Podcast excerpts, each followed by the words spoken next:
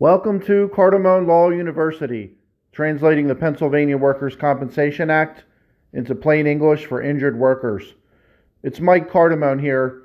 Today I wanted to go over the Notice of Temporary Compensation Payable. It's a document that confuses a lot of injured workers in Pennsylvania. After reporting a work injury, the insurance carrier for your employer will have 21 days to investigate and issue either a notice of compensation payable, which accepts your injury, or a notice of denial, which denies a work injury, or a notice of temporary compensation payable. That is issued when the uh, insurance carrier or employer is uncertain about whether they want to admit liability. So they issue this document called a Notice of Temporary Compensation Payable. And it basically says we're either going to pay for medical treatment for whatever injury they accept for a period of uh, 90 days, or medical and wage loss benefits. And if it's a medical only situation where they're not admitting uh, workers' comp wage loss liability, um, essentially we call that a medical only notice of temporary compensation payable. The 90 days for medical treatment begins to run from the date of injury.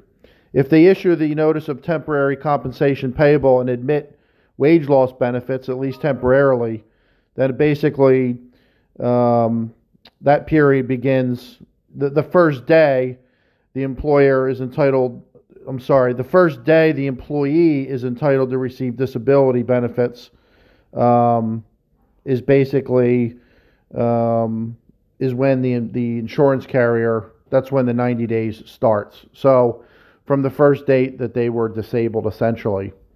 Uh, the document is confusing because injured workers don't understand what's going to happen after the 90 days. So, if nothing happens, in other words, if no bureau documents are filed, it automatically converts to what's called a regular notice of compensation payable.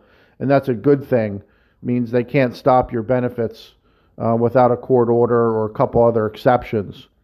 However, in a lot of cases, the insurance carrier will file a notice of denial within the 90 days. And what that means is they don't have any further liability.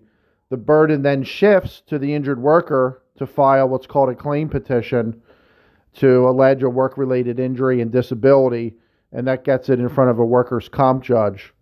So if you have a notice of temporary compensation payable in your case, you don't want to get a false sense of uh, of hope. And I hate to say that, but it's true because in a lot of cases, that document will be revoked by the subsequent notice of denial.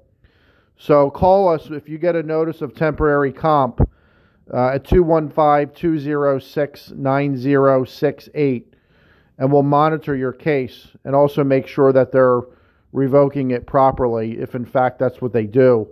And if it converts after 90 days where they don't file anything, that's great news, and we can continue to handle your case, and there's no fee or anything.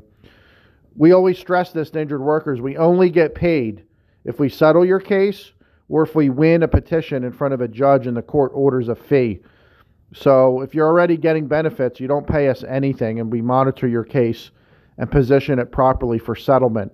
And people that have attorneys will generally double or triple their money. So, um, you know, if you get that notice of temporary comp payable, call us. You can even email us if you want. It's Michael, M I C H A E L, at cardamonelaw.com. So Michael at C A R D A M O N E L A W.com.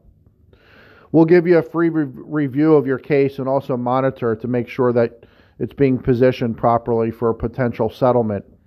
So the notice of temporary comp payable is really confusing for people the law has recently changed. Uh, before, in certain situations, the insurance carrier would have to issue what's called a notice stopping temporary compensation payable and a notice of denial within a certain period of time from the receipt of the last payment. And in, now, in certain circumstances, that's not required.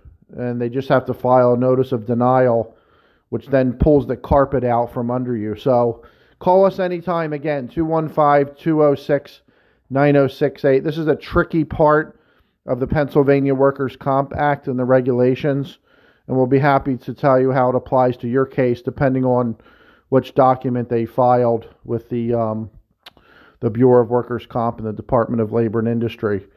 Uh, that's it for now. If you have any questions, call or email us, and we'll talk to you again soon from Cardamone Law University.